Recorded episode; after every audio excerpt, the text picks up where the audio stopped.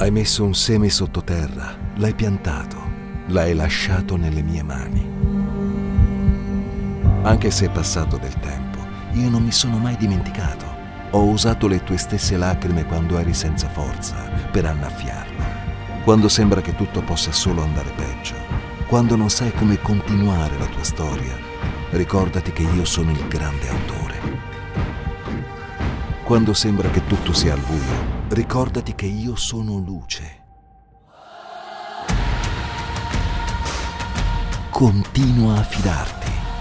In tutto questo tempo non sei stato sepolto, ma piantato. Ora è arrivato il momento di sbocciare. Questo è il tempo della tua ricompensa.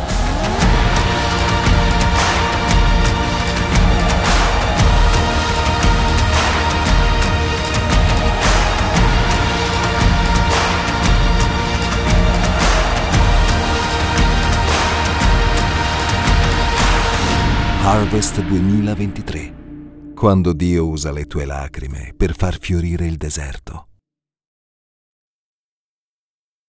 Ok, io vorrei continuare in un certo senso quella che è stata la parola che eh, mia moglie ha rilasciato eh, domenica scorsa. Eh, se non so quanti di voi se la ricordano. Chi si ricorda che, su che cosa si è, si è predicato domenica scorsa? Dio o io? Quindi, ah, ah, esatto, sull'orgoglio e sul... Um, sì, sull'orgoglio e sul compiacere, cercare, vivere per compiacere Dio anziché compiacere, i, con, con, compiacere chi ci sta attorno. No? E io vorrei continuare un pochettino su, su questa falsa riga, perché molto spesso eh, noi cristiani prendiamo per buono il fatto che Dio ci ama, ed, è buono il fatto che Dio ci ama, e, facciamo sì che questo, quel, quello che noi abbiamo sperimentato, cioè l'amore di Dio, il fatto che Dio ci ami, ci basti. Noi troppo spesso viviamo come se siamo soddisfatti e appagati dal fatto di aver ricevuto l'amore di Dio, ma non ci rendiamo conto che noi dobbiamo anche vivere per compiacere Dio. È vero che ci sono determinate cose che noi con le nostre azioni non possiamo eh, eh, ottenere, come abbiamo sentito anche prima nell'amministrazione. Ci sono delle cose che la, la salvezza no, non è per opere, ma è per grazia. Come anche il suo amore, è, noi possiamo sforzarci quanto vogliamo, ma il suo amore non dipende da quello che noi facciamo o quello che non facciamo. È un amore, noi lo chiamiamo incondizionato.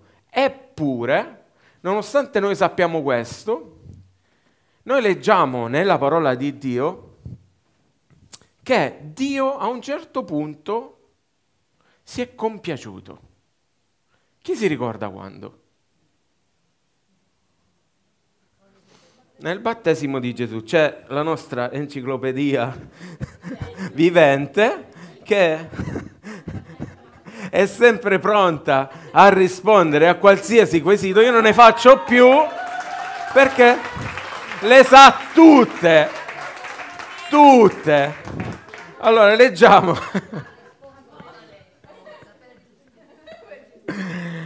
Leggiamo in Marco capitolo 1, versetto 11.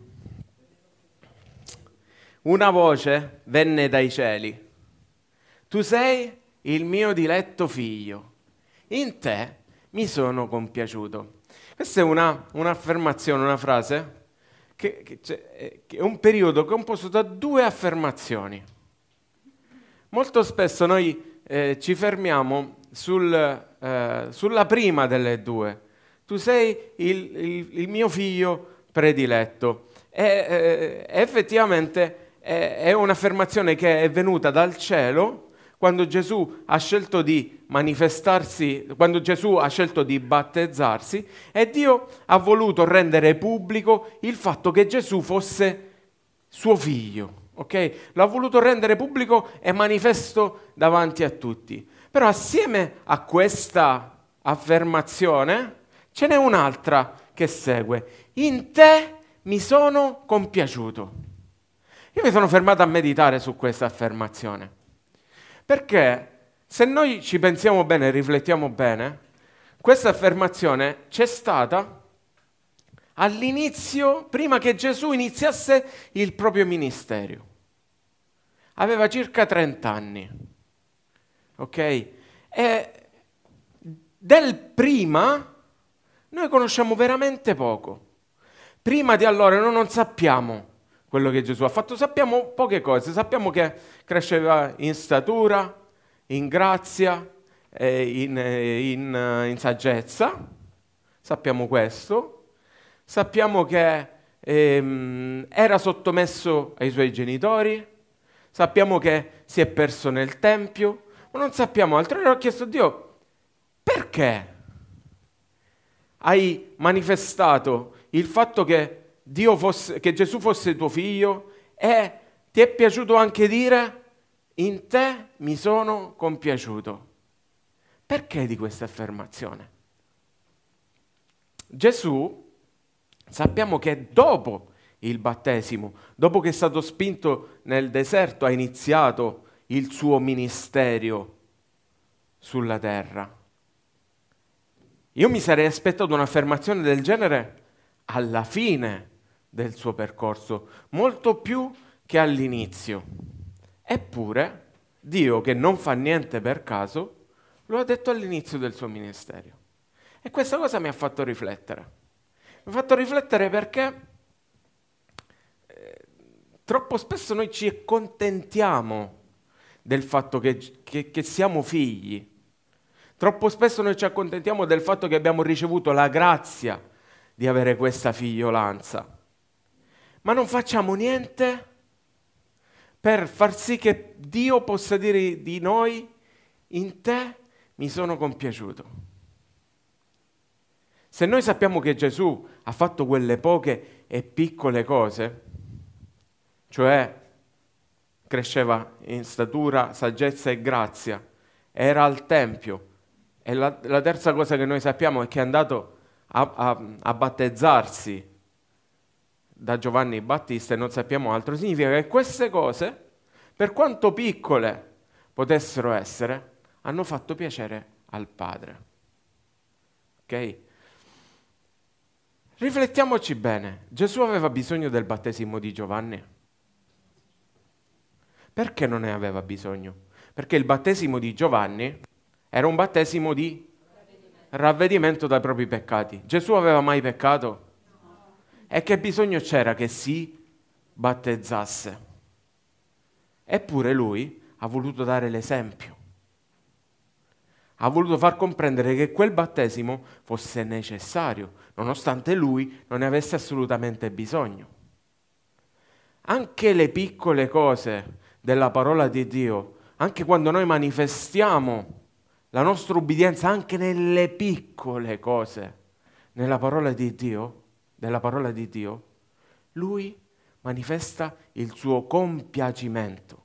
Quindi noi possiamo dispiacere il Padre, e possiamo compiacere il Padre, proprio come un figlio carnale può dispiacere il proprio genitore e compiacere il proprio genitore. Noi dovremmo vivere per compiacere il nostro Padre celeste, anche i, nostri, anche i nostri genitori naturali, perché la Bibbia ci insegna ad onorarli.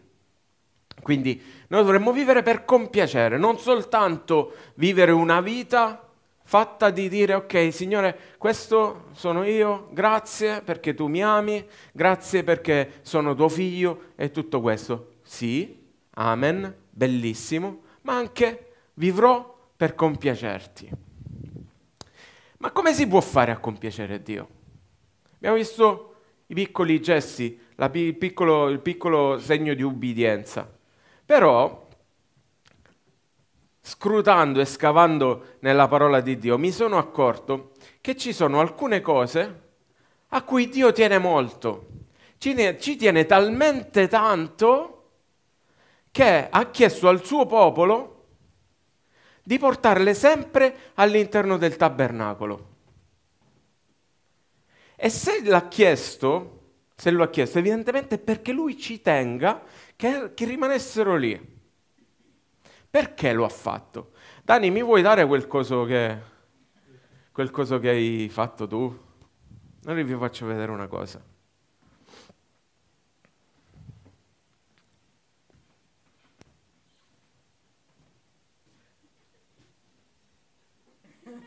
Te lo restituisco. Allora, purtroppo non si vede benissimo. Questa è una stampa 3D che ha fatto Daniele, che ora si è fissato con le stampe 3D. Ed è un, una, non so, un simbolo, una, una medaglia, un, non, non so che, una mostrina che non so in realtà cosa sia, che cos'è la mostrina?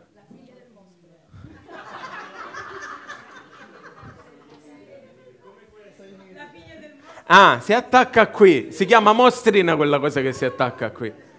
Non lo sapevo. Eh? Ok. Questa cosa che lui ha fatto mi ha fatto riflettere perché all'interno di questa, di questa stampa ci sono tre simboli il leone, l'agnello e la croce. È il nome di Gesù. Ok? Io mi sono fermato a, a riflettere perché ho detto, guarda, Daniele non solo ha fatto una cosa che può aiutarlo, magari nel momento in cui si sente in difficoltà, gli può cadere questa cosa davanti agli occhi e può dire, può anche ricordarsi, oh, io ho Gesù, io posso rivolgermi a Gesù ma ha fatto una cosa estremamente biblica. Perché ha fatto una cosa estremamente biblica? Perché ci sono delle cose che Dio ci chiede di ricordare, di tenere sempre davanti agli occhi, per la nostra edificazione e perché possiamo vivere correttamente quello che è il, eh, il rapporto che noi abbiamo con Lui.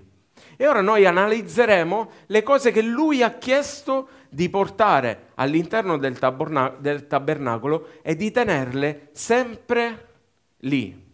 Ok? Però analizziamo che cos'è un tabernacolo. Dani.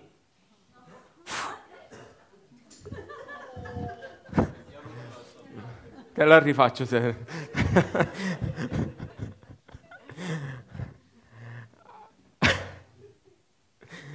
Ogni volta diventa una, una, un pasqu- una pasquetta.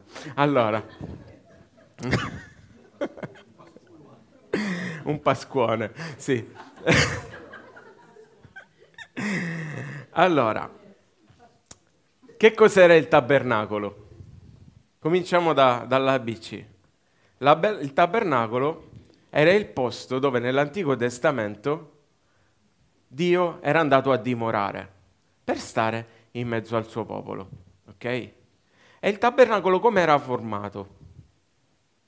Era formato da un cortile, da un luogo santo e da un luogo santissimo.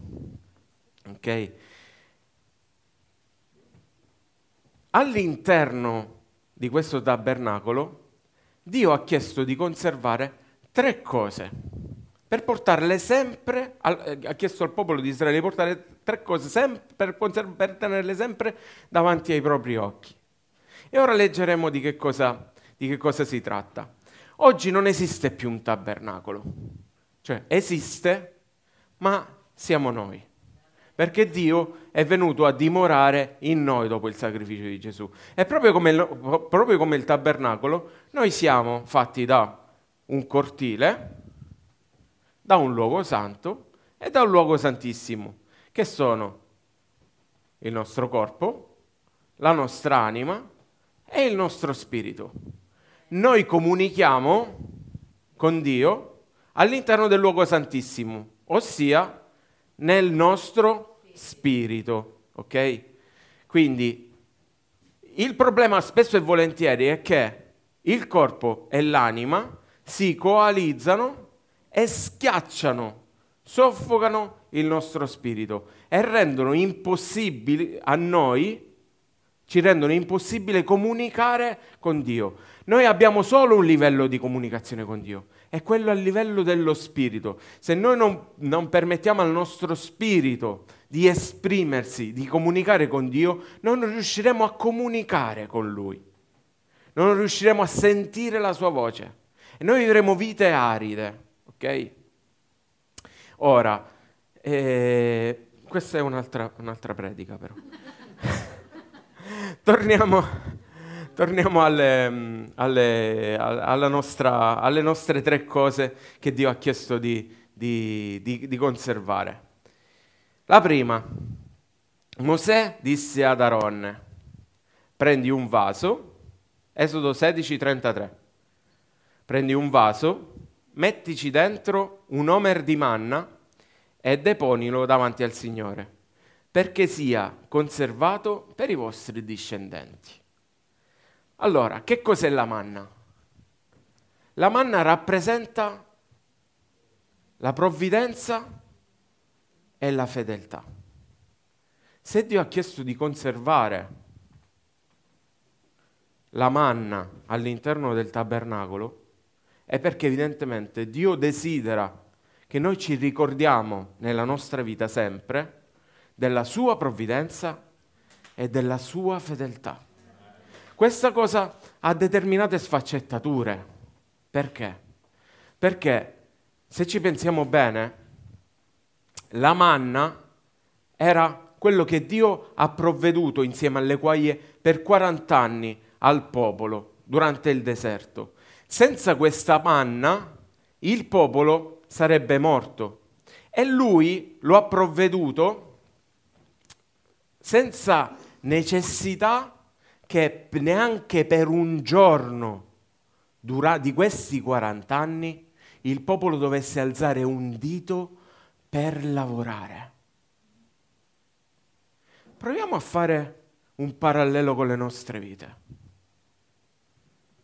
Quanto ci sforziamo quanto ci ammazziamo di lavoro per, per, per garantire la stabilità economica alla nostra famiglia, cosa buona e giusta per carità.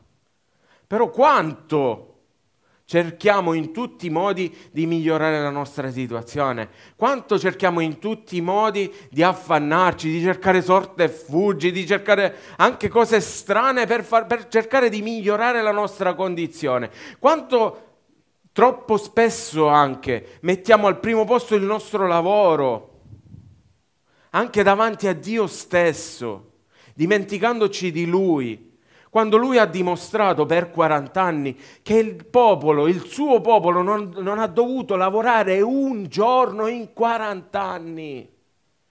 Un giorno in 40 anni.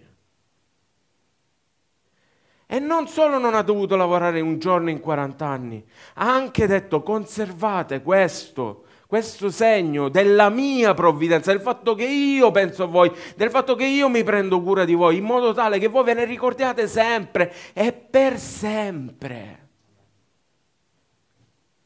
Eppure noi ci ammazziamo, eppure noi le cerchiamo e le tentiamo tutte. Noi ci dobbiamo ricordare se vogliamo vivere correttamente e se vogliamo compiacere a Dio, che è Dio la nostra provvidenza, che non siamo noi che ci dobbiamo affannare più del dovuto per provvedere a noi stessi, perché se noi facciamo la sua volontà è Lui che provvede a noi. Se noi camminiamo nelle sue vie è Lui che provvede a noi. Lui lo ha dimostrato. Lo ha dimostrato.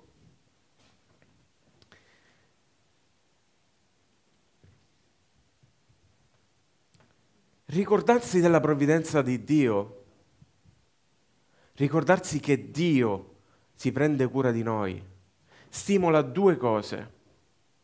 Stimola la nostra resa totale a Lui e stimola la nostra riconoscenza e la nostra lode.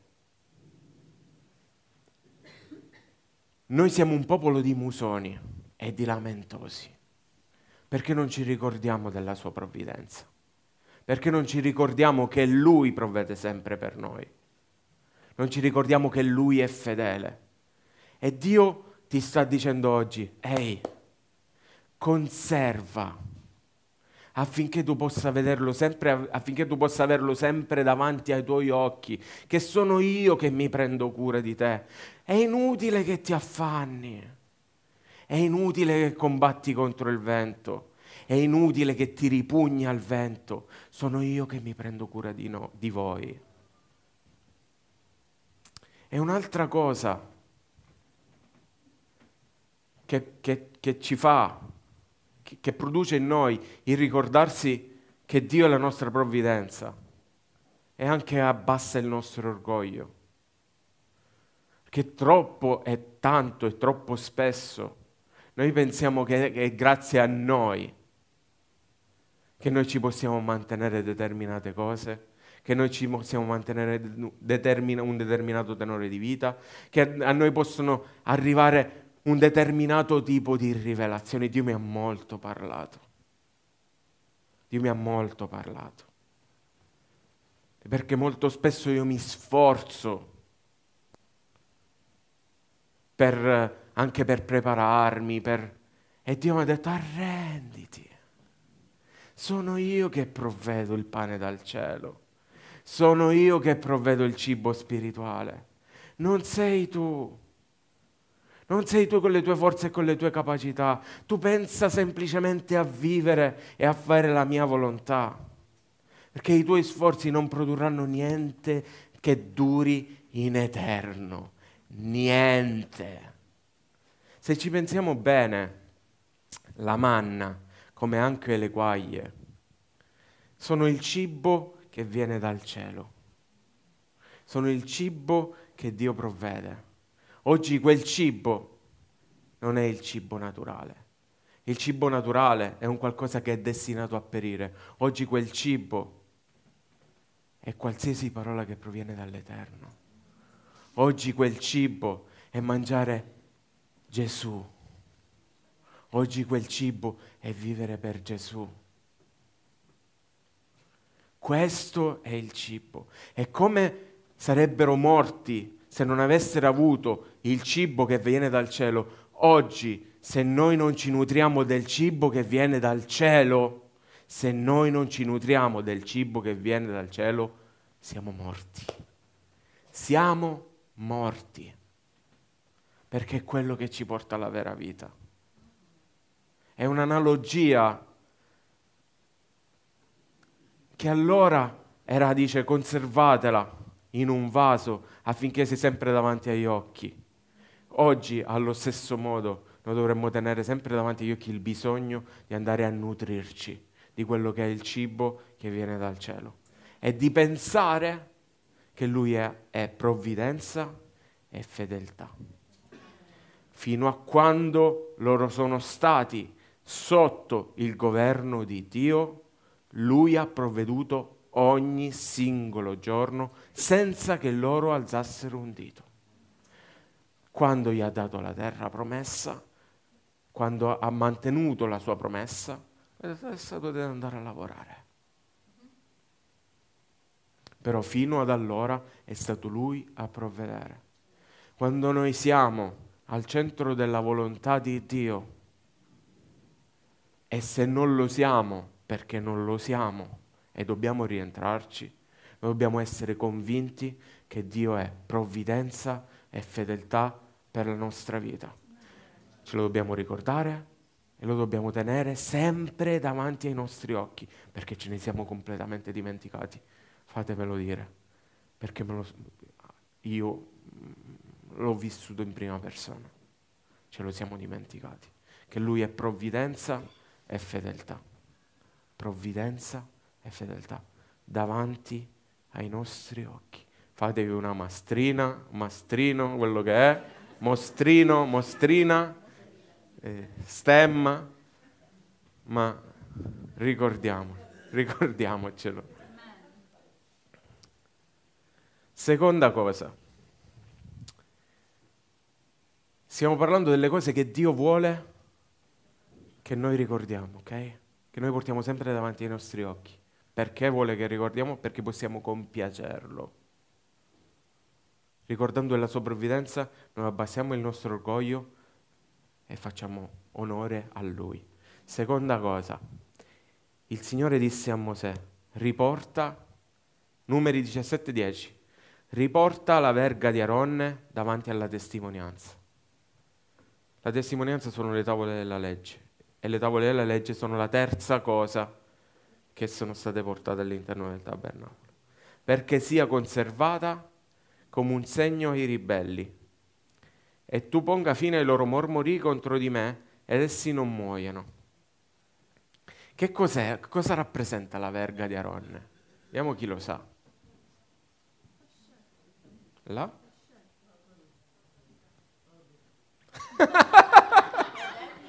che non l'ha detto lei, l'ha detto qualcuno dietro.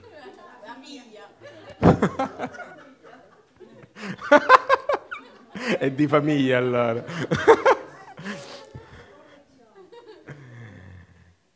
La, la, la, verga di Aronne rappresenta l'autorità.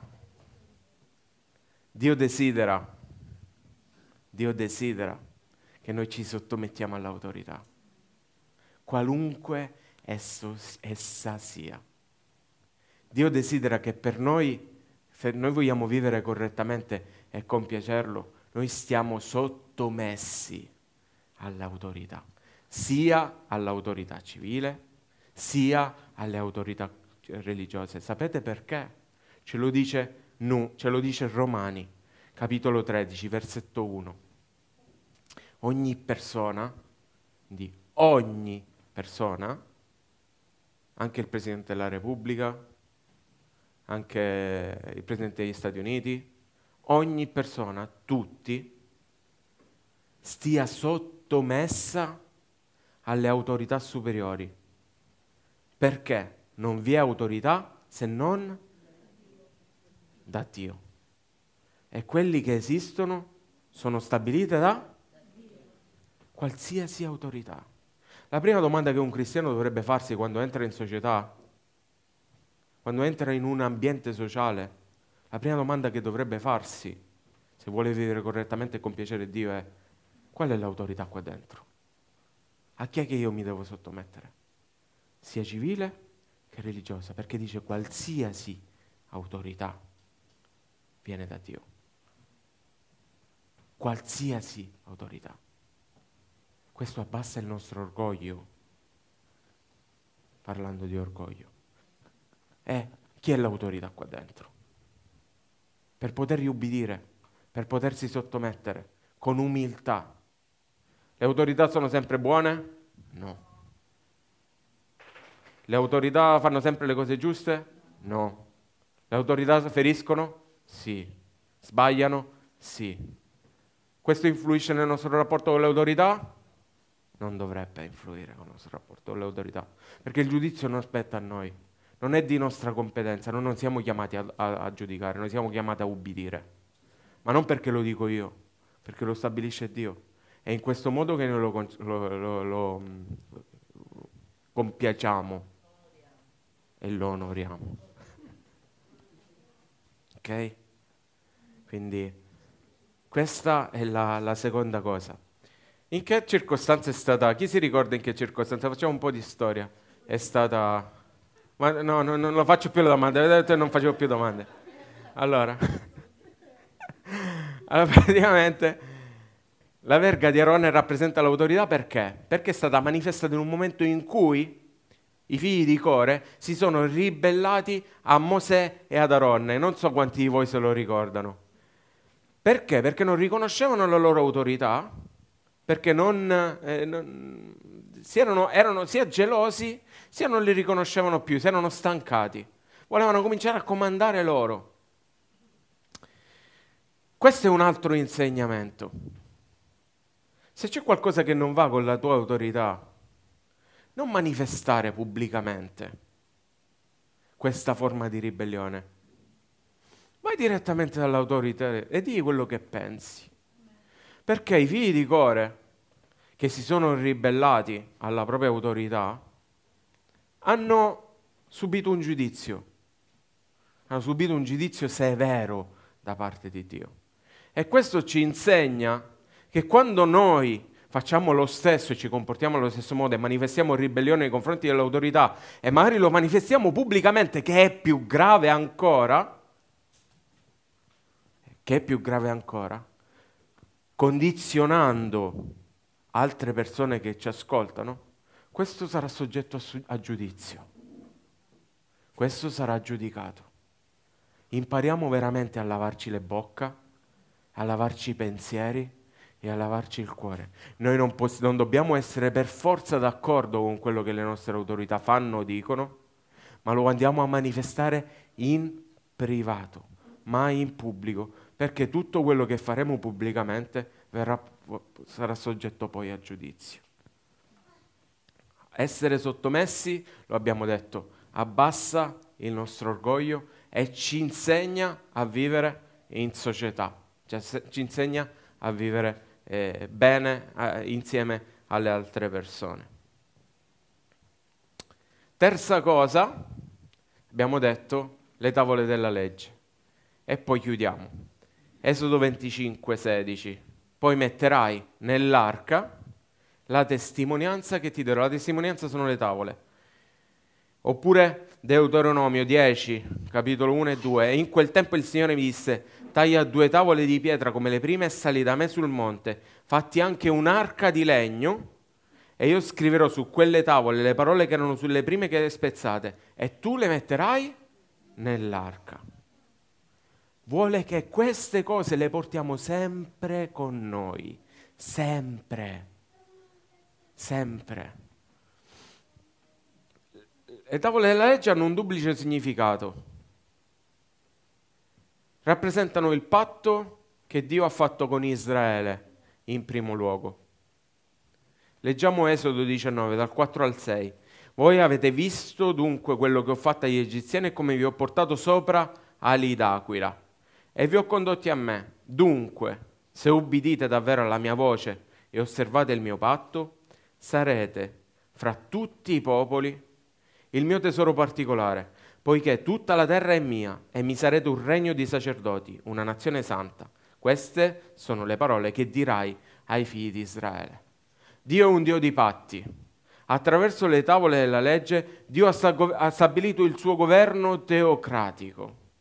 Il governo di Dio è un governo teocratico, non è un governo democratico. C'è Dio Okay? Dio che stabilisce il suo governo e tu dici, e Dio dice, ubbidisci a quello che io dico ed io ti porterò su ali d'aquila. Ubbidisci a quello che io dico e tu prospererai. Ubbidisci a quello che io dico e tu godrai di benedizione. Perché? Perché è un despota, perché è Hitler, perché Dio ci ama. Perché Dio ci dà le leggi, ci, dà le, le, ta- ci ha dato le tavole, ha dato a loro le tavole, perché a noi non ha dato, non ha dato nessuna tavola, per governare, per... Um, c'è qualche problema? Ok, vuoi che...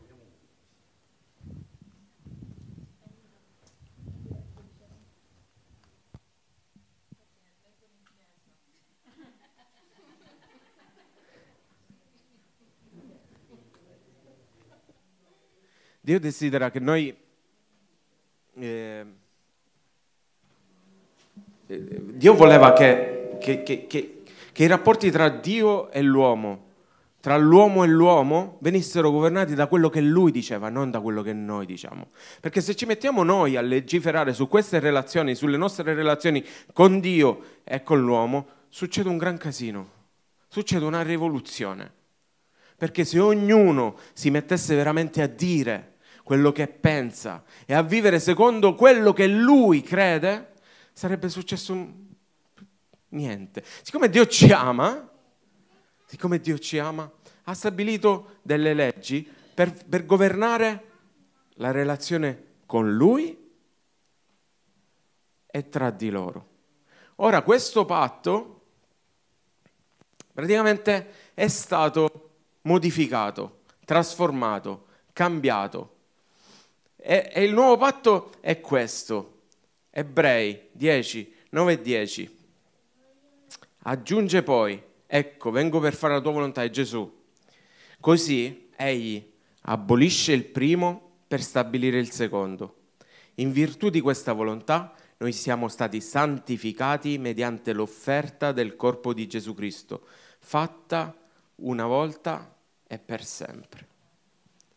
Il vecchio patto, oltre a stabilire le leggi, l'ordine di Dio per il suo popolo, stabiliva il fatto che per il perdono dei peccati fosse necessario che il sommo sacerdote entrasse una volta l'anno all'interno del luogo santissimo per fare l'espiazione dei peccati per il popolo.